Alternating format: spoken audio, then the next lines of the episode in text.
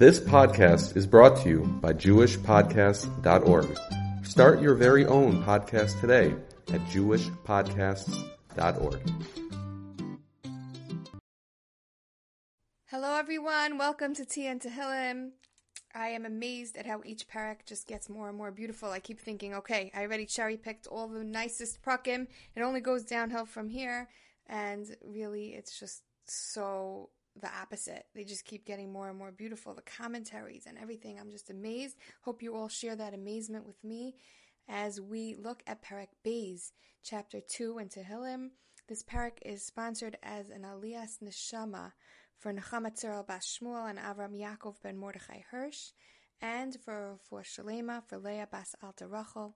Thank you so much for all the sponsors of this parak, and just putting it out there that if you want to be, if you're benefiting from these classes and enjoying them and you want to be a part of it, you want to sponsor it for yourself, for a loved one, feel free to reach out to me at yalbertram.com on the contact page. Just send me an email.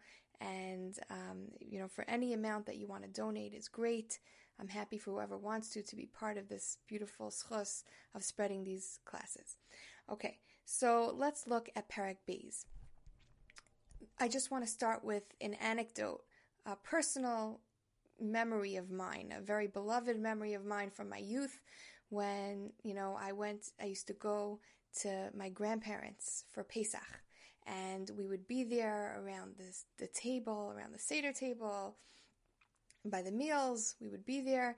And, you know, as a little girl, I must have been seven, eight, nine, a little chubby little girl, I, I was very, very picky eater and I would look, I didn't really like the chicken, the fish, the meat. I didn't like any of that. All I really wanted was my grandmother's delicious freezer cake. She had a cake that we called freezer cake. It was like a chocolate mousse cake. It was delectable, and I dreamed of it the whole year. I would just dream of it. Anyways, what happened? I would sit there at the table, at the long, big, intimidating table with the aunts and the uncles and the cousins, and I was this little girl, and I never they would bring out the food and my plate was empty. The fish came, the soup came, the, the meat came. I just I wasn't interested. I, I didn't like I was a very picky eater. And inevitably someone at the table would say, Y'all, if you don't eat your food, you're not gonna get dessert, right? That's that's that's what the adults tell you in your life. So I would sit there at the whole time during the whole meal, shamefully looking down at my plate, scared, oh no, I'm not gonna get dessert. But what always ended up happening, what always ended up happening without fail, was that when dessert came out, my grandmother would bring out her delicious freezer cake. She was a really talented baker. And she would put it in front of my Zaidi, the king. He was the Melech, and he was the one given the honors of giving out all the desserts. And he would look, the first thing he would do right? He would he would always beam with pride at the delicious desserts that my grandmother was putting in front of him, and he would look at me, little me, at the end of the table, and he would say in his zaidi, in his raspy zaidi voice, he would say, "Yeli, Kimdu, come get. I'm gonna give the biggest piece of cake for you, and you're going first. And I would come up triumphantly to to take my big piece of freezer cake and go back to my seat. And after a while, I started realizing that all the threats that everyone was giving was were empty. My Zaidi loves me. He's forgiving. He just wants to see a smile on my face. He just wants me to be happy. And and you know, I started catching on that I didn't have to worry so much when everyone made their comments because really he was the one in charge. It was his seder table. It was his. You know, he was fearing Tish, and he was the one who made those end decisions. It didn't matter what anybody else said. And why am I telling you this story? I'm giving over the story before we start to learn Parak Beis because this is the relationship kiviyachal that we have with Hashem. Hashem loves us. He wants us to be happy. Sometimes we think, well, I'm not good enough, I don't deserve, I shouldn't want, whatever it is. Hashem just wants us to be happy. He wants us to enjoy this beautiful world, this beautiful life that He gave us. And that's the relation that's the real connection that we have with him and so we see we're going to see here in this parak insight into how we could tap into that connection how we could be part of that connection and really live that way and through that see miracles and and enjoy unbelievable freezer cake in our life and so this is a message that we're going to see here in this parak. So I wanted to start off with that mashal, just to give you a, a insight into the overview of the parak. You know, the first parak, this is parak Beis, but parak Aleph spoke all about how the tzaddik has all the good things happening to him. Tzaddik katamar yifrach, he's going to be successful and blossom. And the it talks about the rasha, the wicked man, as uh, yeah, you know, he's going to be like the chaff of the wheat that's going to blow away in the wind. He's he's it's going to he's going to be destroyed. And here, Parak Beis is really a sequel. It's really connected to Parak Aleph because in this parak we're asking the obvious question that comes out of Parak Aleph. The obvious question is, but Hashem, it's not true. Look how many times the nations of the world were successful at persecuting us, at hurting us, right? They, were so successful. So how could you say that the good are going to have good and the bad people are going to have bad? It's not necessarily true. And we answer here in this parak that Hashem laughs. He sits in Shamayim and he laughs because while they might seem successful in the short term, ultimately in the messianic times, we're going to see very, very clearly that you know, we're really the ones that Hashem is cherishing and taking care of, and that those nations that are threatening his precious children are going to get destroyed. Before I start, I just want to say that what, what I want us all to come away with here in this parak are some very important tools that we're going to be using in our life to bypass all of our fears and blockages towards allowing ourselves to want what we want. And we say here in this parak, Sha'al mimeni ve'etna, Hashem says, ask me, I'll give you anything. I love you, right? It's a parak of really Hashem expressing his love for us and showing us that he's going to take care of us and protect us from our enemies and he's going to take nakama on them. And I want us to really use this parak to be able to tap into our love that we share with Hashem and to get into a miracle mindset and to recognize that He is wanting to give us everything we want and that He's able to give it to us. And when we tap into that to the fullest extent, then we're going to be the perfect kli to be able to draw that into our life. So we're going to have practical insights and tools on how to get into a miracle mindset and how to receive those miracles in return. Let's look at Parak Beis Pasuk Aleph. Lama rag shugayim ulaumim yagurek. Why are the nations getting together and making so much noise? Why are they getting so excited about their evil plots against us? Now we're asking Hashem here, Lama. We don't if we if we would ask our friend, why are you acting like this? Lama, right? Or a family member. They'd be angry at us. They'd be hurt. How do you talk to me like that? Hashem, Hashem doesn't get angry. David is showing us here we could ask Hashem Lama. We could ask him why. We could have tainas because our main concern here is for the welfare of his children, of the Jewish nation. Now, Lama Rag Shugayim, why are the Gayim getting so excited? Why are they making such a tumult? The Mefarshim tell us that the Gayim are compared to the waves of the ocean. Why? Because each wave as it comes to shore, it starts building momentum. It starts getting bigger and more excited and more powerful, thinking, I'm going to be the one to overtake the, the shore. And what ends up happening, of course, each wave ends up prostrating itself to the, to the shore. And so, so too, our enemies, they each fall. All of them fall. Nimrod fell before Avram, Eisav fell before Yaakov, the Mitzrim, Balak, Bilam, Sancheriv, Haman, and on and on and on. And in the future, Gog and Magog also is going to fall. All of our enemies fall.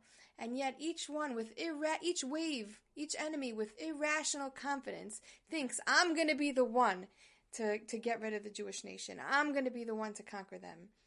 And so David here is asking, Lama Rug Shugayim, like, what's what, what's with these waves? Why does each one think that, you know, despite all the the fall of all the nations before it, that it's going to be the one, right? Well, why do they why do they clamor? Why do they make so much noise? Ninatka, and here we have the answer. Okay, Pasuk Gimel says, Ninatka esmoser semo. They each are getting themselves excited about getting rid of us in order to cut off our cord what makes them so angry? What is the root of the anti Semitism? What makes them so disturbed? Why can't they just leave us alone? They have to cut our cords. They want to break our connection with Hashem. In the past, when the Jews would conquer other nations, they would require those nations that they conquered to keep the Sheva mitzvos b'nei Noach. And everyone knew that the, the, the Judaic influence was felt as a general norm for people to follow. We we obligated the world to follow a certain moral code. Even with the modern day dictators, Hitler Yamach wrote in Mein Kampf, he wrote, The Jews have inflicted two wounds on the world circumcision for the boys and conscience for the soul.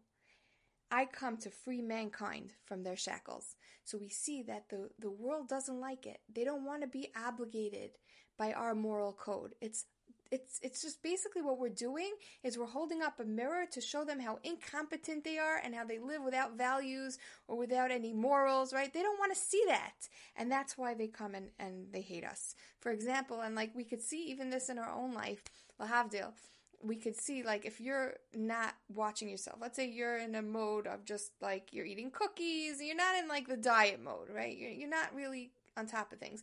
When you're opening up the jewish magazines and reading about the girl on the diet article or reading about somebody else's success with their weight loss you're like forget it you're like angry i don't even want to see this why do you even put this in this magazine right or if you're on a chat where there's a, a shiur being posted every week or whatever it is, and you're just too busy and overwhelmed to listen to shiurim. Not only you're not going to look at the chat, you'll probably exit the group, right? You're just like, I don't even want to see this now. This is making me angry. This is just making me realize how little I'm listening to these classes, right?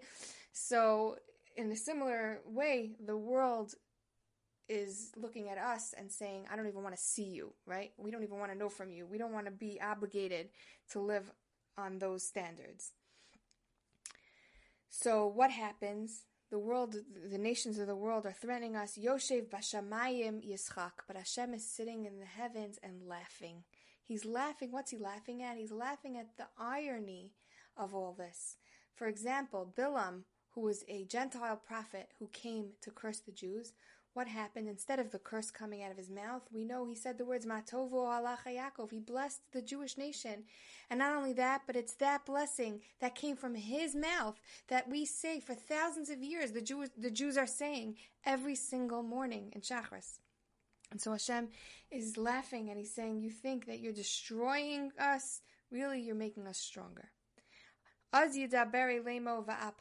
So, okay, maybe in the past things looked a certain way we thought that the Goyim were succeeding, but us then, then in the Messianic era, then we're going to be able to see how Hashem is going to take out all of his anger on them and terrify them, and they're going to get what they deserve.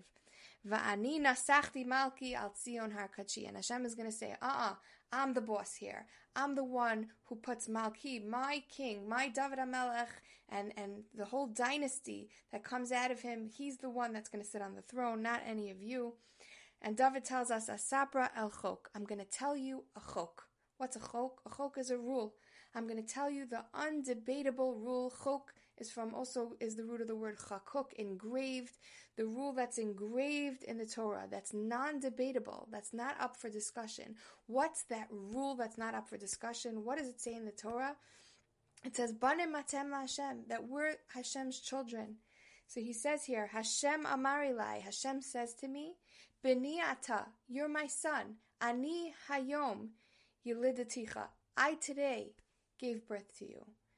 David here is, is proclaiming to the nations. He's saying the way it is, the rule, the engraved rule is that the Jewish nation, we are the children of Hashem.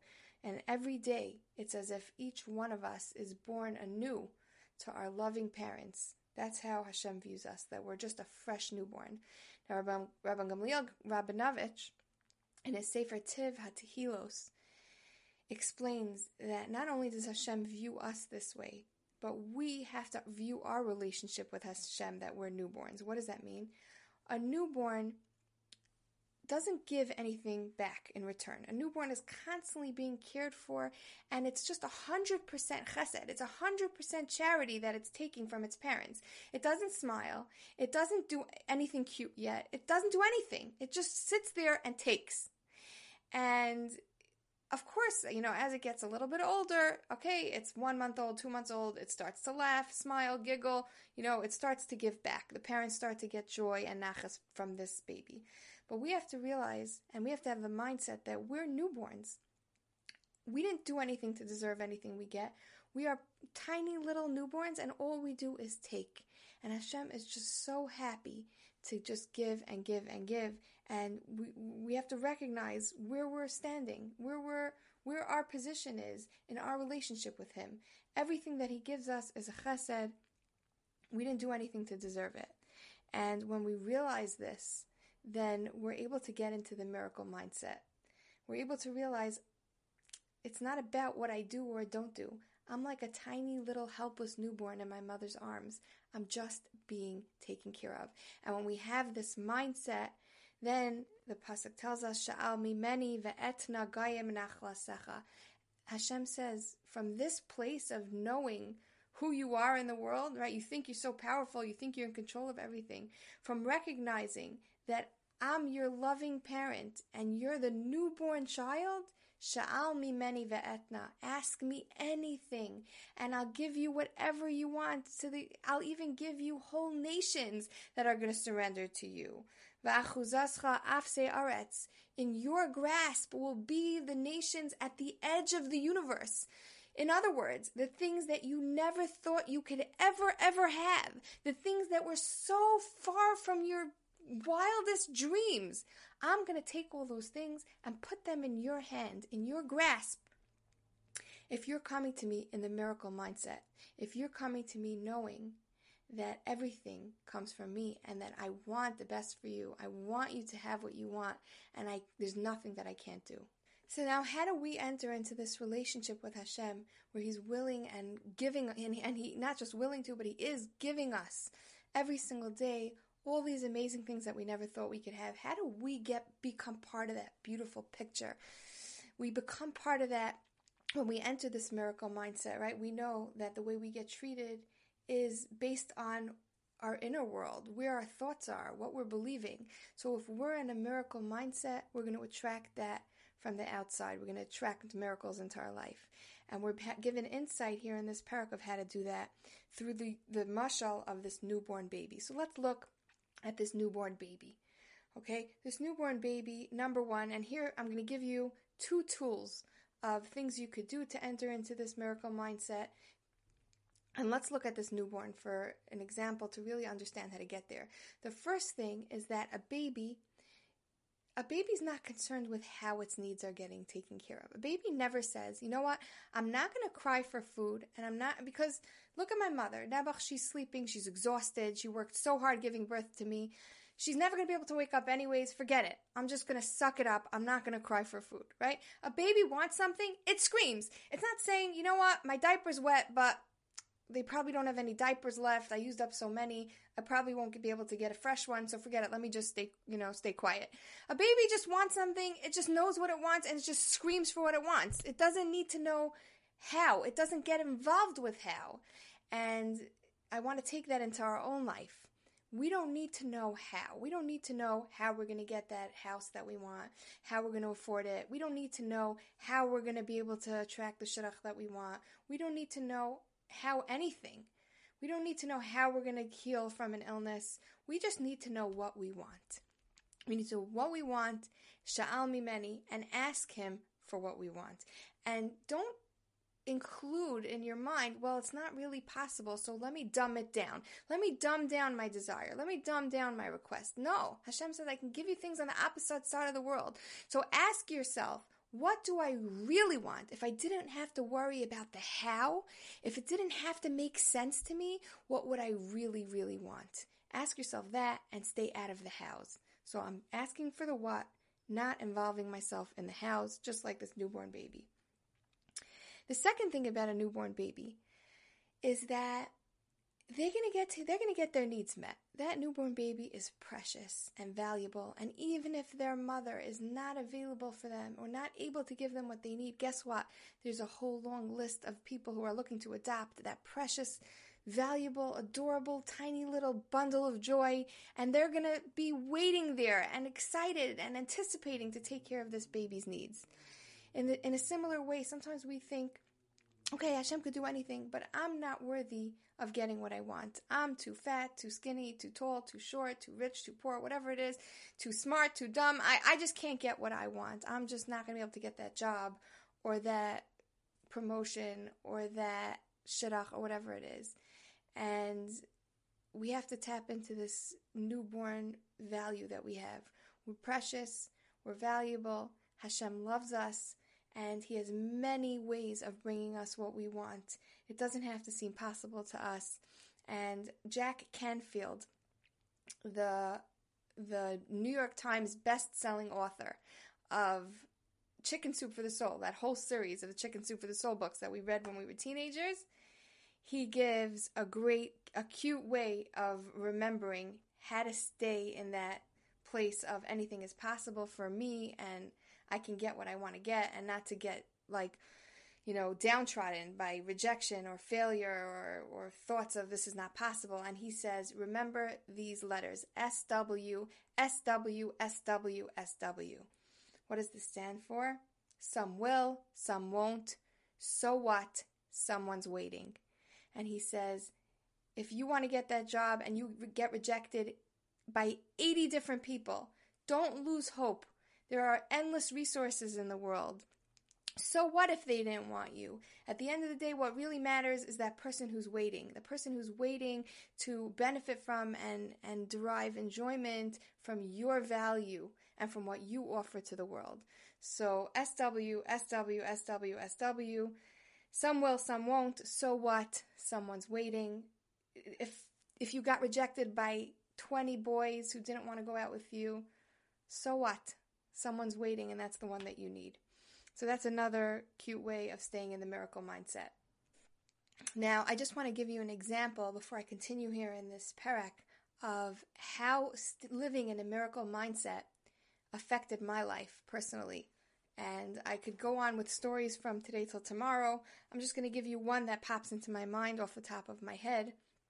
Um, it was a little while back at a time in my life when I was very, very, very connected with this miracle mindset, where my bitachon was super strong, where I, I was I was constantly laser focusing on all the good that was coming into my life and feeling Hashem's love and care. And it was really taking my life to unbelievable levels, which is one of the biggest motivators for me to actually be giving these Tehillim classes to all of you because I want to share that with you and I want you to live in this magical reality as well. So it was during that time in my life and, I, and listen, I of course I try now also I, I do everything I can to get into that magical state of being to strengthen my emunah bitachon because it's it, there's nothing like it. But at that particular time, I was really it was just coming to me natural. I was really strong with it. It was I was in a good momentum. And what happened was a friend of mine asked me to go on a trip with her for a few days.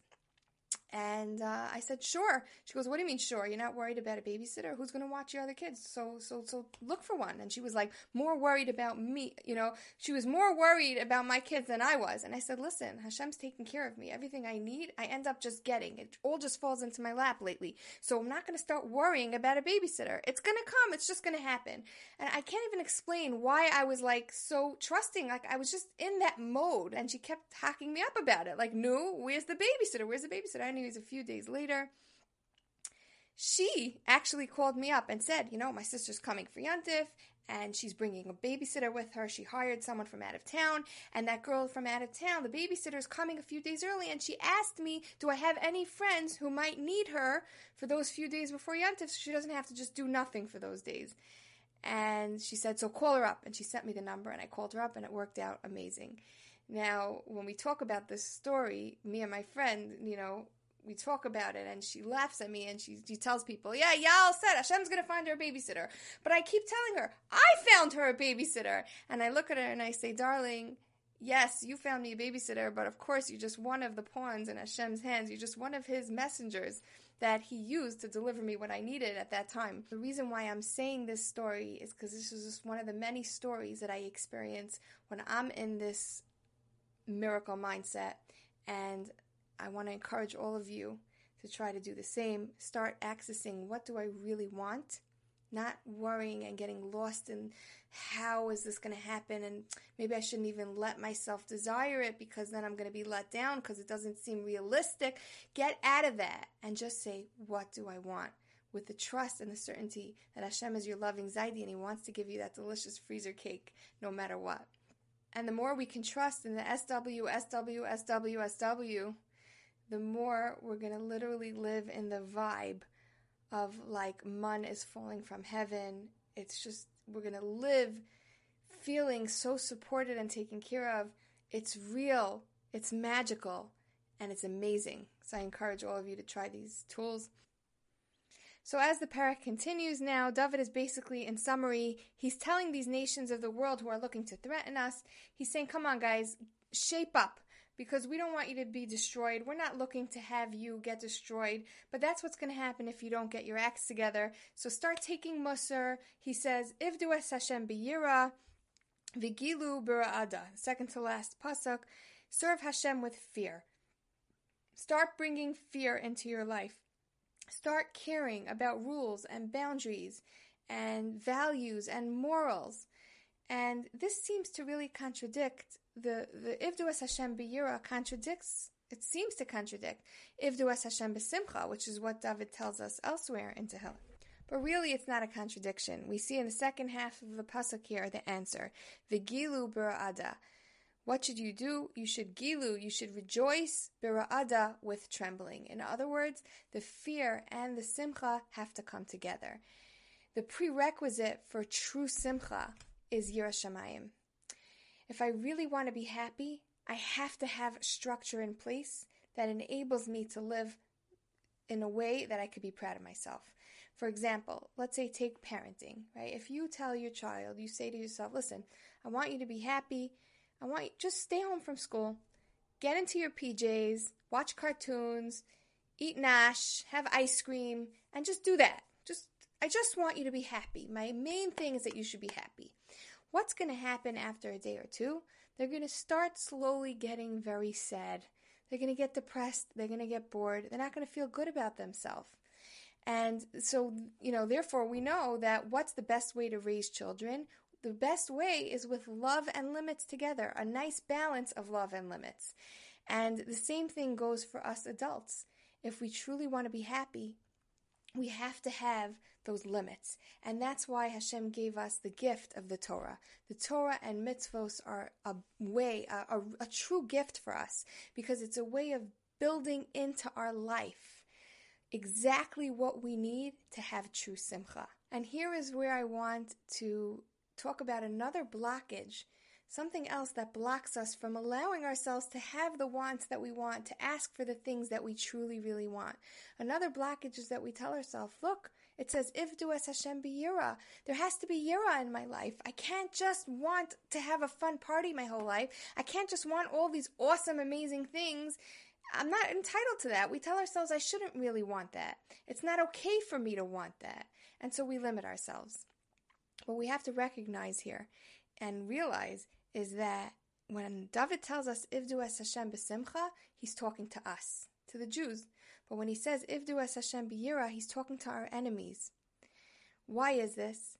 Because as Yidden, we have already the Torah and mitzvos as part of our life to keep us on track. And the Goyim don't. They have the they need to make that yira first because they don't have it.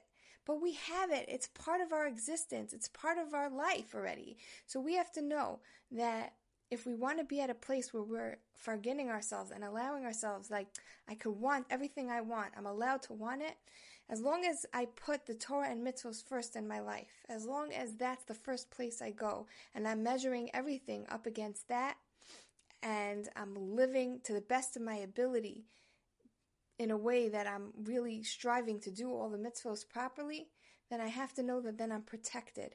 I'm protected. I don't have to dumb myself down. I don't have to say, no, I shouldn't want this, I shouldn't want that. You can want the money because as a Torah Jew, you know that your money is going in the right direction, that you're going to want to use that money for good things, for positive things, to be a greater Eved Hashem, to contribute to the world, to be a better person.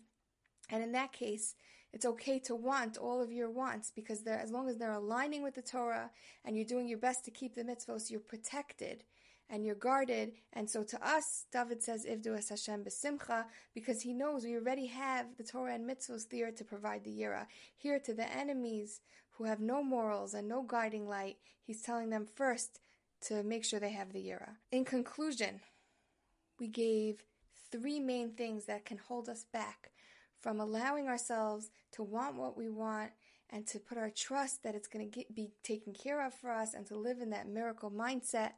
We said number one, we worry about how. We say it's not possible. I can't have this. It's there's no way that it's going to be given to me. So let me just not even want it to begin with. And we said to that, we said, start asking yourself, what do I really want? If I could have whatever I wanted in that magical world, what would I really want? And and really access that desire and know and trust that I don't have to be busy with the hows. And then we said another blockage is that we worry about rejection. Maybe I'm not good enough, nobody's going to want me. I don't have what it takes. And for that, we said, go to the SW, SW, SW, SW. Some will, some won't. So what? Someone's waiting. Hashem has many ways of bringing you what you want and need. And it doesn't matter. Don't get let down. Don't get discouraged by the rejection or the failure that you experience. At the end of the day, there's someone that's waiting to value you and wait and wanting you. And the third thing is that we doubt, like we just said now, we doubt if it's okay. You know, we you, Ivdu Hashem biyira, maybe I shouldn't be wanting all of these things that I'm wanting. And we have to remember that as long as we're aligning ourselves with Torah and mitzvos and we're doing our best to keep them in the best ways, that we're protected and that we're allowed to give ourselves the permission to want what we want and that those desires are really just there to expand our life and to help us grow and to motivate us to want more, to be more, to have more, to do more. So let's remember as we sign off now Hashem is our loving Zaidi. We are the precious newborns. Let's stay in this state of trust and allowing ourselves to want what we want, asking for what the things that we want, and let's enjoy all of the incredible, magical results of living in this space. Thank you so much for listening.